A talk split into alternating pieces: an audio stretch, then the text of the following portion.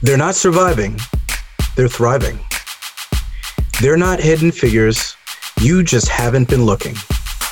These Black and Latinx women in STEM have stories to share about their challenges. Like I said, my first semester was the hardest. I think it was just it was just getting used to college. Successes. You're you're an incoming, not incoming anymore. You you started at Google two weeks yes. ago. Yes and lessons learned. Trying to learn to be more independent, but also not being independent because I need to feel comfortable asking questions and like relying on people to help me. It's time to amplify them. My name is Matt Stevenson, and welcome to another episode of Technically 200, a podcast about Black and Latinx women in STEM. On today's episode, I'll be speaking with Courtney Campbell, a graduate of the Ohio State University who fell into engineering because of her love for solving problems. All right, Courtney, let's get started. I'm so excited to be speaking to Courtney Campbell. She is a graduate of the Ohio State University that never that will never get old. no, it's always fun when other people say it and I don't have to. well, the Ohio State University, and I, I'm gonna say before we end the podcast, you have to explain that to the audience because I don't know that everybody's familiar with that. Um, but uh, you are an incoming, is it ITDLP analyst at GE? Is that right? Yeah, you just um. Wait, did I? Add it's just it's it's DTLP. You added one. Oh, yeah. that's right. DTLP. Right. DTLP. yeah, yeah. All right. So please explain to us what are all of those acronyms? Yeah. Um, so GE has a program. So even the GE, I that Matt. Even that. Even that acronym. yeah. So General Electric. Um, you know, Thomas Edison was the creator. You know, found out the first light bulb, well, the light bulb, I guess. Um, and then DTLP stands for Digital Technology Leadership Program. Matt added an I because it used to be information technology, so he was actually right. Um, but digital technology program, we learn about technology within each GE business. So I'm in the aviation business um, for my two-year rotational program. Awesome. And so we have something in common because I actually interned at GE as well. Uh, right. yeah. Very long time ago. it's it's probably not that long ago, but I was at I was at GE Capital. That's how long ago. I don't think GE Capital. Yeah. Even they sold that off, probably, right? They did. They okay. did. Yeah. Okay. So I I interned at GE Capital as an FMP intern, so financial management program, and I know that still exists. That still exists. Okay, and I know yeah. GE they are. Uh, I believe they were the first ones to develop this leadership program um, institution. Idea, right? yeah, yeah. We just learned about that during onboarding. I didn't know that, so yeah. yeah. Well, so can you explain to us what what actually happens in a leadership program, and and talk to us more about what what yours looks like? Yeah. So um, mine is two years. I do four different rotations. Each are six months long. Um, we have the chance just to learn the business, um, different sides of technology. So, like right now, my first rotation will be technical product management. Um, it can range from software engineering, you could do data science and data analytics, you could do infrastructure architecture or architect. Um, so, really just depends and just learning the business as well. Like, there's um, different parts of the business, like software engineering or military, commercial. Um, and that's just within the aviation business. Each business has their own kind of setup. So, um, also a good chance just to learn about being a better leader. We go through a lot of training. Um, we have a whole training plan that we have to do. Um, we get to do different experiences. So we'll get to uh, travel for a couple weeks in the U.S. and then we'll do outside the U.S. Um, it's a lot. It's it's chock full. The two years are chock full of a lot of different things. Okay, so what it sounds like is uh, a mini MBA that they're paying you for. Yeah, and you also have the chance to get your MBA. I think some people probably get their MBA, but um, we have the chance of getting a degree from Georgia Tech as well online. Um, so a lot of different options. Yeah. That is fantastic. And so, what what even led you to work for GE? I mean, maybe we yeah. should even go go further back than that. So yeah. you graduated. Uh, is it a year ago? Two years ago? Um, I just graduated May 2020. Oh, okay, all right. Yeah, so Right, brand new. You, you you've got the presence of a of a grad from 2019. I appreciate it. I appreciate it. well, so you uh, so you graduated uh, just a few months ago, and you Mhm. graduated with a degree in computer science and engineering. Is that right? Yes, yeah. Okay. So was that was that a double major or was that is that a combined major that they offer at OSU? Yeah, yeah. So it's it's excuse me. It's one major, um, but computer science. It's essentially a computer science degree. So Ohio State has two different tracks you can go through. Um, you can do computer information sciences, or you can do um, computer science and engineering. So like I did that because I was extremely indecisive. Um, and like it's easier to be a computer science and engineering major and switch into another engineering than um, the other one. So um, we take computer science classes, but we also take two electrical engineering classes, and then we take the sequence of classes meant for all engineers. So fundamentals of engineering is just like you know going over labs, talking about wind turbines, and how do I like measure this beam height and weight and give and thrust and all of those fun, fun words you hear in engineering. So one of the things that always strikes me about engineers is that I feel like you're all about fixing problems. Yeah. my, my wife's dad is an engineer and it's it's like he looks for problems Uh, you know it's don't don't quote me on well i'm saying this on a podcast but it's almost like he likes to break, break stuff so that he can fix it. Yeah, that my dad was mechanical, so yes, he's the same way. Yeah. So so talk to me about that orientation of Yeah. wanting to to solve and fix problems and how has that impacted your trajectory uh, both professionally and, and academically Um, so I, I think a really common misconception, especially when you're in high school and middle school, is that all engineers build bridges, they build buildings, um, they work on jet engines, for example, you know, rela- relating to job, my current job. Um, but I, I don't think that's true just based off of like, you know, now being in computer science and graduating college. Um, problem solving encompasses a lot of different majors and ways of doing things. So, like, just because my for example my friend is mechanical engineering and is like trying to solve i don't know they're in the middle of a shop floor working on you know uh i'm trying to think of a piston they're working on a piston um, i always thought engineering was like that. That is that's not exactly everything that engineering encompasses i think is the, the big part. Um, so my trajectory based off of that i was like i don't want to be engineering. I don't want to build bridges. I don't like that. I'm not into it, um, for lack of more words. Um, so it wasn't until my senior year of high school when I took my first coding class, um, which I thought was pretty ahead of the game, but apparently not, because there's plenty of people who code like, you know, in middle school, which I was so surprised at. Um, and it was there that I realized, oh, problem solving that engineers do doesn't have to be building a bridge. It can be, you know, making a dog go across the screen or, um, you know, driving a robot to a diff- through a different obstacle course or something like that. Um, so problem solving is a huge it encompasses a lot and i think a lot of people feel like oh i have to build bridges i have to do this or that to be an engineer but i just don't think that's true um, and i've seen it in internships too like you know engineers solve different types of problems. It's not just the basic ones that you think of.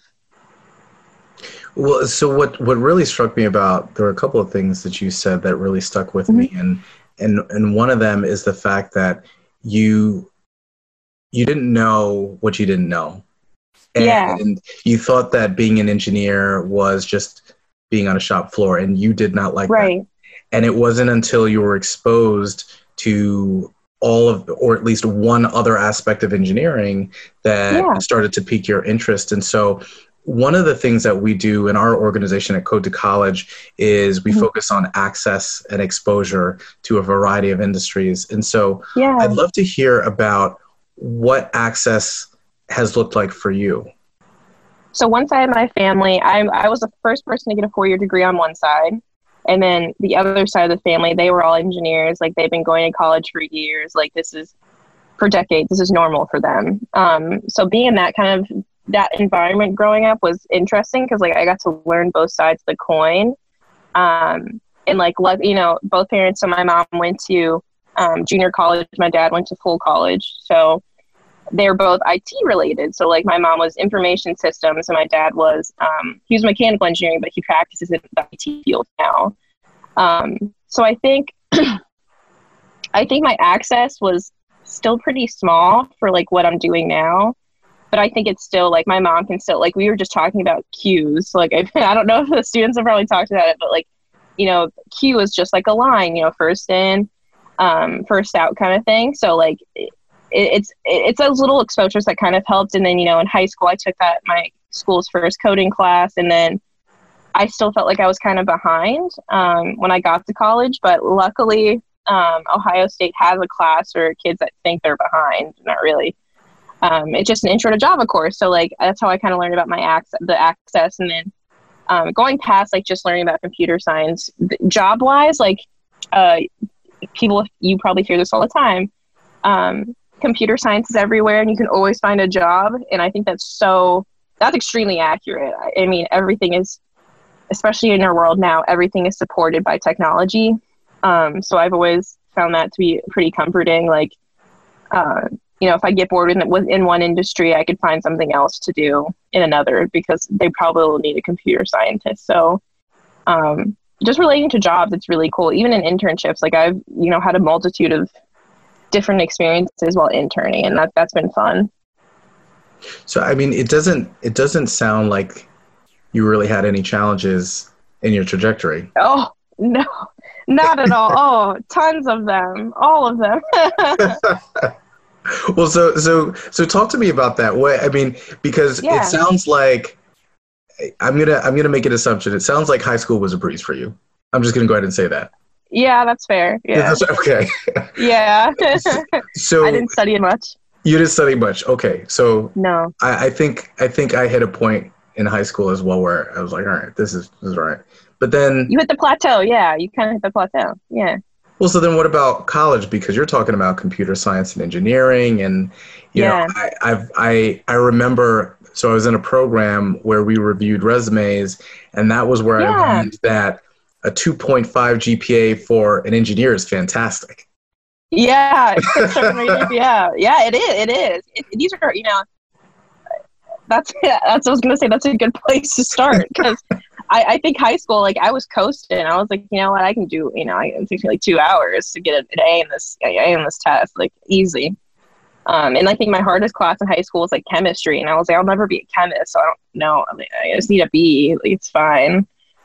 Um, and that was my only B in high school, which is surprising. Um, so when I got to college, college was a smack in the face, like for lack of lack of nicer words. It I was I was shook to to not to that's exactly how I was shook. Um, college is such a different level, um, and I don't say this to like scare people, but it's a new it's a new normal. You have to get used to it. And like I feel like I didn't even understand college and I didn't know how to play the game, like quote unquote, until my last semester when I was like pull I like I think I got a, I got my highest GPA ever my last semester because I real I knew the game. Um it only took five years. Wow. Um well, what is but, what is the game though? What is I, I mean Yeah. Clue us in. Yeah. Okay. So I think the game, the game of college, I think every college is different, but it, it always comes down to these few things like going to your professor your ta oh that that's essentially gold. No matter how bad you're doing in a class if you see your your ta and your professor constantly they can't let you fail. They just can't.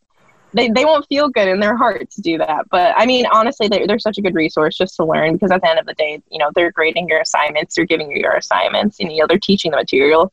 They're the they're the subject matter experts. You're i mean you're not at the beginning. Um also taking the time to study. Um, my first semester, I just I just didn't study. I just didn't feel like I was like, oh, I'm good. I, it's just like high school. Until I got like I think I got like a I want to say like a 65 on my first Calc One exam, and I'm like, this is not okay. Like this, I remember crying and calling my mom, and she's like, at least you got it your first semester, not when your grades truly matter. So I was like, wow, thanks, mom.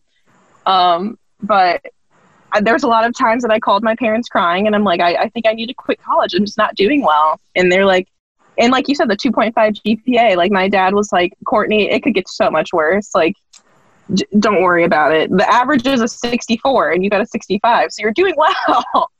um, but yeah, college, college is a different bird. It, it's too, it, it's studying, it's making sure that like you're studying the right thing, talking to your TAs, professors. Um, I think it's harder. It's harder feeling part of a group to do study groups sometimes. Um, but it wasn't until I met friends that I started taking classes with them and things got much easier. Um, and then like lastly, like I feel like people don't prioritize like I think I got my best grades when I pri- prioritized what I needed to do. Like if I felt uncomfortable on something, I would take the time to study it. If I felt confident in it, I would stop studying. Um, and then you know try to hang out with my friends or you know do something fun. Because at the end of the day like you you won't feel like you're truly thriving unless you're able to like have that balance.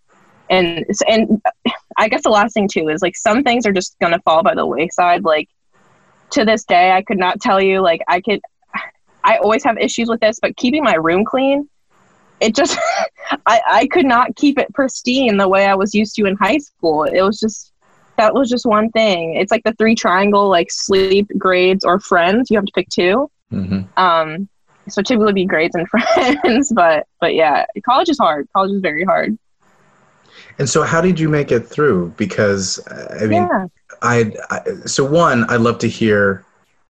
Was there a time when you wanted to give up? And oh all the time yeah all the time. Okay, just uh, you, Yeah. give me one of those times, and what pulled you through? I think uh so I like I said my first semester was the hardest. I think it was just it was just getting used to college. Um, I had a bad roommate. Um, I had really bad roommate issues, and you know people don't understand like roommates do factor into your your well being and your mental health a lot more than you think because you're with you know you go home that's who you're with. You're not with your parents. You're not with your siblings, stuff like that, or with your family, or you know your guardian, whatever. Um, so that that's a huge thing. Um, that was a huge thing in my first semester that really bothered me. I struggled with my grades because I just wasn't used to college yet. Um, and then in general, I, mean, I was homesick a lot too. I mean, I was only an hour away from home, but it was still a lot. and just in general, just getting used to computer science. I wasn't used to, you know, having to work on, you know, object oriented programming and like all that fun stuff that goes around it. Um, so I think that was those are the biggest those are the biggest issues, and I still struggle with those to this day. Like, you know, even working full time, I'm still like, I kind of wish I was at home sometime, or like, oh, I miss all my, I, well, especially now with COVID, but I miss all my friends and stuff like that. Um, it, it, it's you're always going to have some bad days, but I think I always like to think like every day is a new chance to do something different. I think, at least in some way. Um, so you know, when I go to bed at night, I'm like, tomorrow can't be as bad as today, and typically it's not. Like I, I that gets me through, and then I also vent a lot. vent a lot to like my friends and family. Um, my boyfriend would say he's the first person that I tell things to, good or bad, typically bad. Um, so I think venting and having someone to talk to, having a shoulder to lean on, like you have to have a support group, a squad, if you will, um, getting you through your college career. You know, so you mentioned COVID. How has that Mhm. impacted your connection to to your support network, and and how have you found ways to um, to to navigate that? Um, it was, I want to say it was difficult, and a lot of like I think I think the whole co- with COVID and like it's still ongoing, and like you know, some day, some days it's like we don't see an end in sight. Like this is going to be like this for a long time. Um, and you know, every time I look at my Snapchat and like get reminders of like you know this time last year you were here and there, and it's like that's not happening now, kind of thing. Um, but I think what to try to get through like my support network was most of my friends. Um, I had my boss at uh, during my work school work job, school job at wait, job at work um, was through the university. So like I had my bosses through there that I saw like almost every day. Uh, my friends I saw constantly. Um, my parents I would see them when I needed to, and then like having that stripped away so quickly was just wild to me. Um, you know, all my friends moved back home. Of course, I have friends that are all over the country. Like, of course, it's me. So, you know, having to be on their time zone and stuff like that. When I want to talk to them on the phone, I have to like, we have to schedule time. It's just really weird. Um, but I mean, I guess that's one part. Like, you know, calling my friends, talking to them. I moved home, eh, which was interesting being in a house after five years of not being there. Um, which, like, I'm still very blessed and happy that, you know, my parents were willing to take me back in and, you know, house me for a few, a couple months. Um, but the support system was still there, but I think that what made made COVID so interesting is that everybody was feeling that stress. It wasn't just you. Everybody's feeling like overwhelmed and sad and lonely and like you know you can't run away from home like run away from home like take a drive or like go somewhere because you're not really supposed to be out. You're supposed to be quarantining you know staying in your house. So that that was the biggest spin on things. So kind of like misery loves company. Like we're all just kind of trying to get through it together and just talking to each other about it. Wait, so then then my next question would be mm-hmm. how have you so uh, i'll take a step back. Yeah i am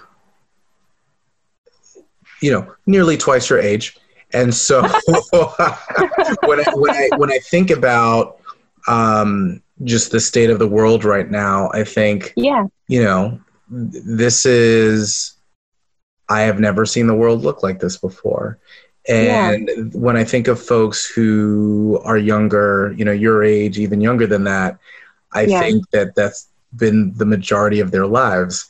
And so I'd love to just get a sense from you how are you receiving the state of the world today? Um, mm-hmm. Everything from how we're dealing, uh, you know, the United States' response to COVID to yeah. um, racial injustice and and how it has spiked uh, whether whether we're talking about the awareness whether we're talking about the, the yeah. coverage of it um, how yeah. it's impacted you as a as a new as a new professional because you're now you're a, a full-time employee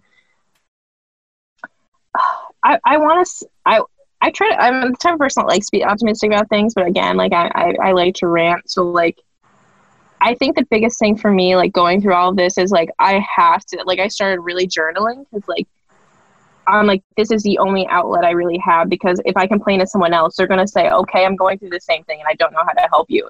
And I think my parents even said that too. Like, they're like, oh, we've been through pandemics before. I'm like, no, you haven't. Like, stop. You know how parents do that. Like, oh, yeah, I'm totally, no, you haven't. You know? the last one was in 1919 or something like that. exactly. I was like, all right. You know how parents are always like, oh, you, you can get through it. We got through it kind of thing. And I think that's, that's a big, that's a kicker. Like, you know, nobody has gone through this that, you know, most people are not alive. Um, you know, I have a, my mom has a friend who's like almost 100 years old and she's like, oh, I remember this. And it's like, no one else does, like kind of thing.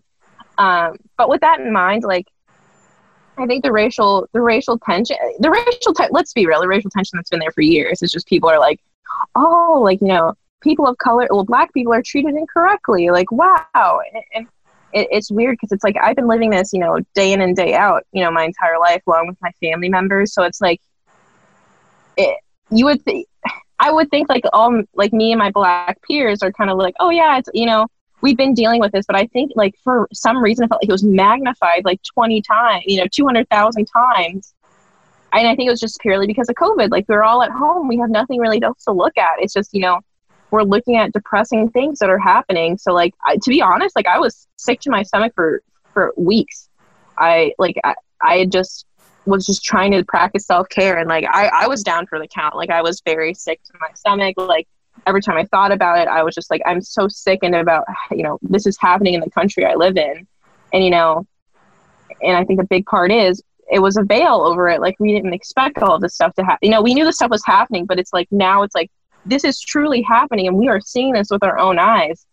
And at the end of the day, again, I want to try to be optimistic and say like, if there wasn't any other time to, like for this to happen, it would have been now because you know we all are, are we are at home. We can't ignore it.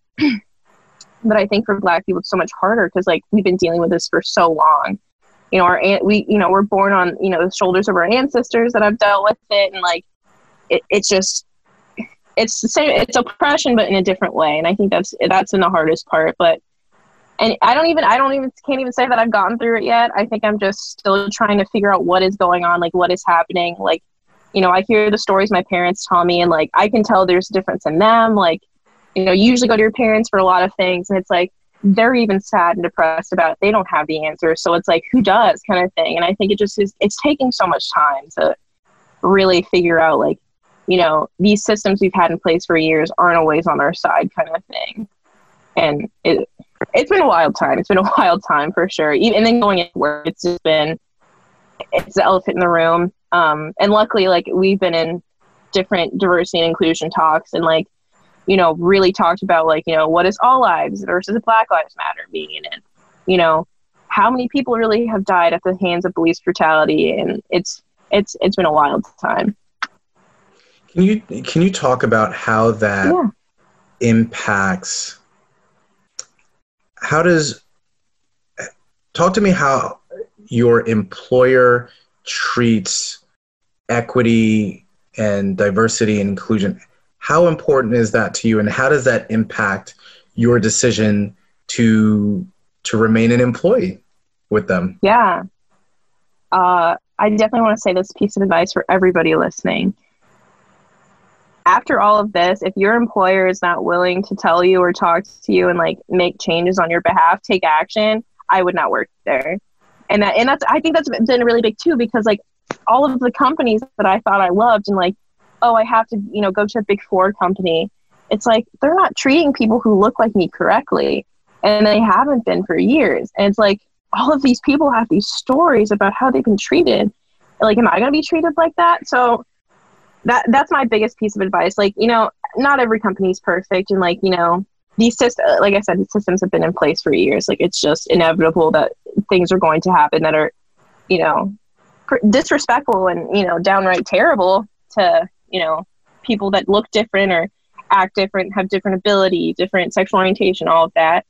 Um, but i think that's the biggest thing for me. Like i i struggled with it. I've been what interned at two companies and um one of them was more willing to call out more willing to call out like okay this is obvious we don't have enough women or we don't have enough people of color or you know we don't have underrepresented minorities um, and it's like okay you're saying this and you're aware of it but are you doing any actions to you know take care of it?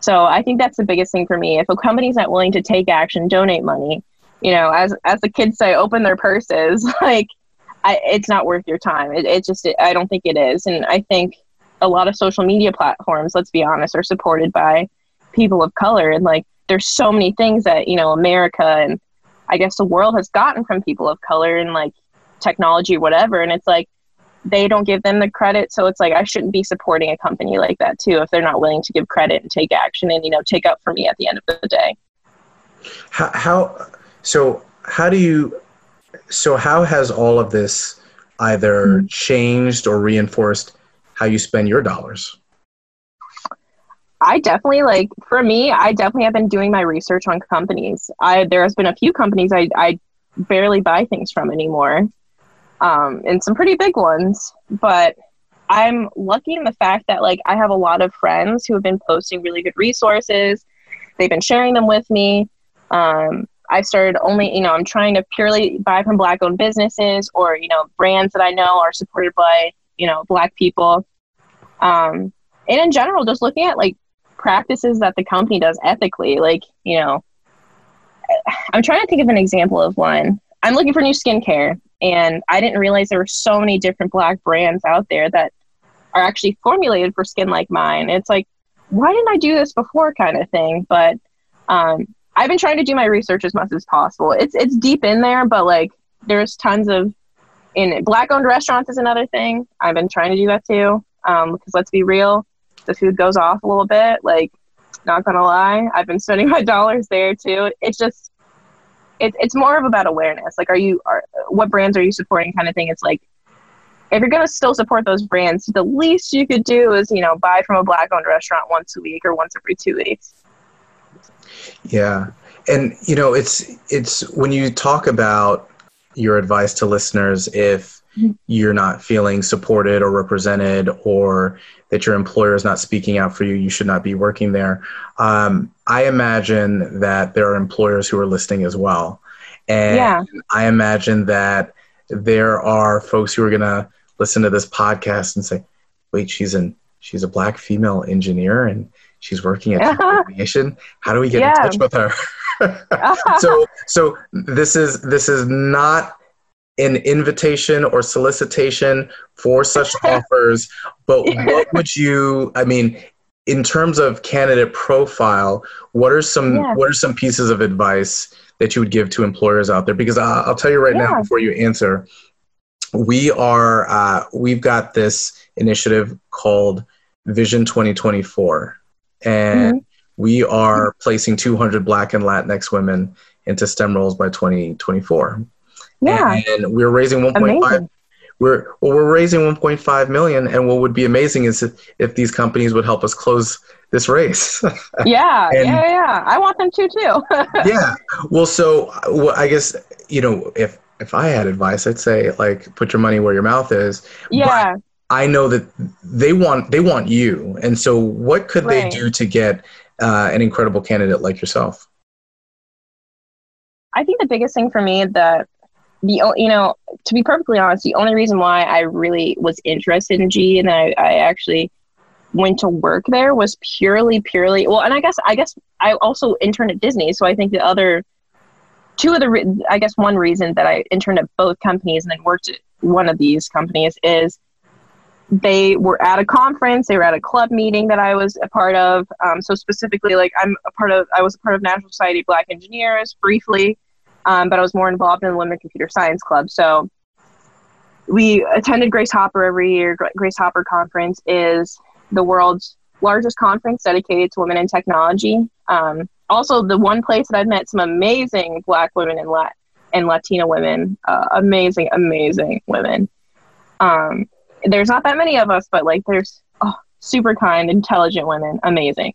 Um, and those two places. So you know club meetings stuff like that um, going back to that it's those niche for lack of better word niche clubs that like i found out about companies. They were willing to say like you know hey we know we don't know have that many women or you know sometimes our training not, might not be and this is not just ge and disney. This is every company i've thought of working at. Um, if a company is not willing and i but these times are different. Like again i was searching for jobs before all this stuff happened you know, and to people looking for jobs now or, you know, looking for jobs in the future, like if you're still in high school, if a company is not making, you know, a statement or, you know, saying we're donating 5 million or a million, whatever, whatever price tag, you know, to an organization dedicated to, you know, helping Black, Latinx or Hispanic or, you know, any type of minority group right now, um, keep that in mind. Keep, take note of that. I think that made a difference for me. Like, I'm like, do they even care about diversity and inclusion? Like, they don't want me to work there if they're not supporting people that look like me.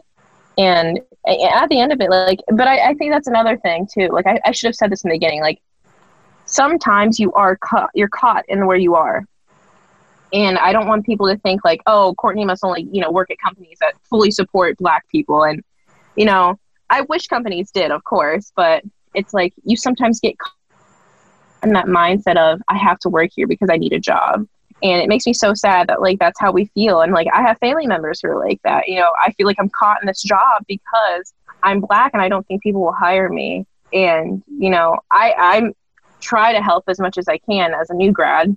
Um, you know, telling students or like my peers that like, you know, all these companies don't have that mindset of like, oh, like we're just hiring them for our diversity numbers or they're, they're diversity hire, excuse me.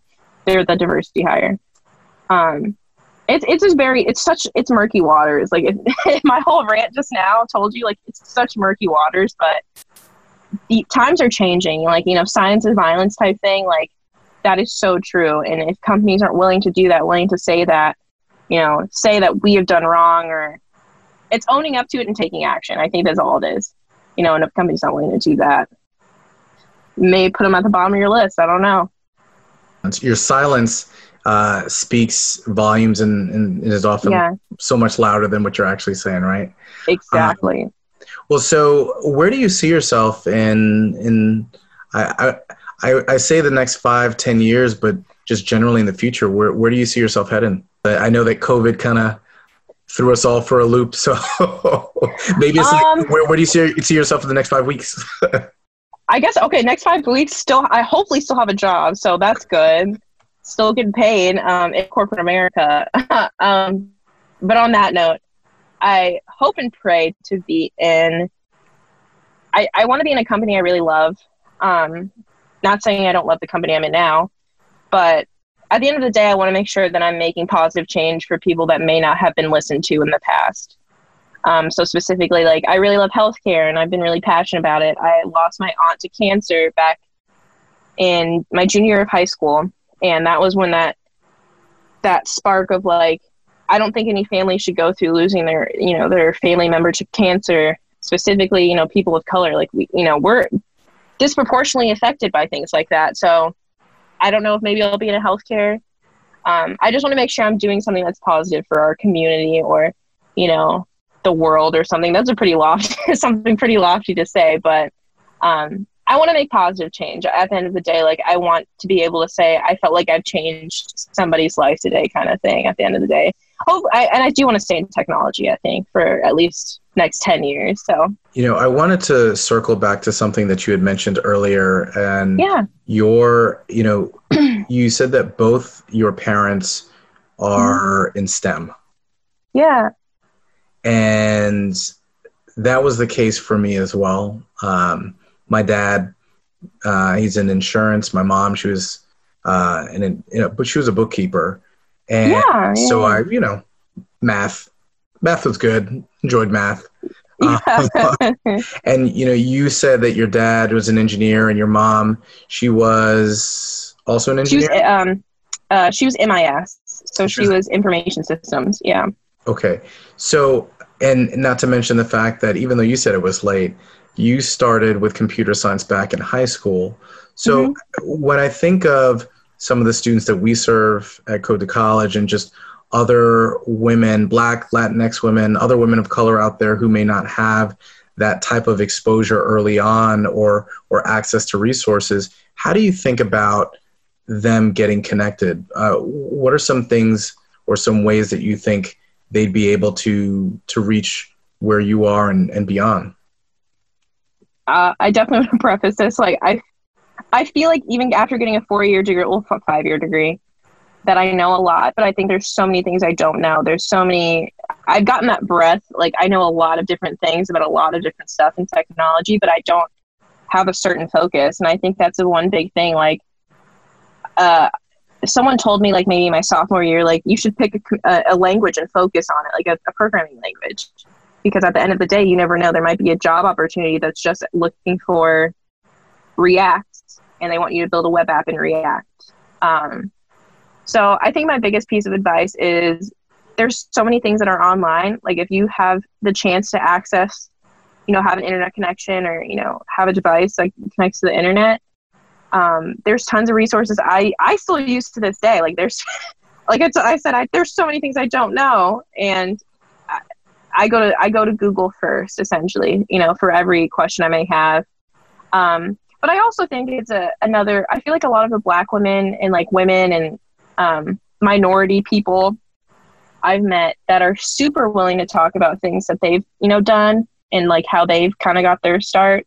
Because it, it's shocking how many people have done boot camps and stuff like that. And also being bold with job applications. If you even if you feel like you're not qualified just apply uh, if you think you only have like three out of the three out of the five skills or something still apply. There's so many different coding curriculums out that are free on top of that. You know we don't like to pay for things. But yeah that's where i got a lot of my like little skills like not even from my degree. I got from you know learning online or doing a you know, a little coding tutorial or something. Well, Courtney Campbell of the Ohio State University fame and DTOP. I, I am so uh, grateful for your time and for your inspiration. Um, oh, thank you. Yeah, and I, I know that folks uh, have loved hearing from you and can't wait to have them back for uh, for our next episode. But also, hopefully, we can yeah. we can do a follow up with you as well. Yeah, of course. Yeah, yeah. And th- thank you to you. Thanks for so much. Like, I, I appreciate it. Appreciate the compliments too. I appreciate it. Absolutely. Well, thanks so much and uh, have a good one. Thanks. You too. The Technically 200 podcast is hosted by me, Matt Stevenson. Post production is handled by Noriel Aurelio. Our theme music is produced and edited by DJ Slice. Have a recommendation for a Black or Latinx woman in STEM we should feature? Email me at matt at code2college.org. You can find us online on Twitter, Instagram, and technically200.com. Subscribe on Apple iTunes, Spotify, or wherever you get your podcasts. Thanks for listening, and we'll see you next Thursday with a brand new episode.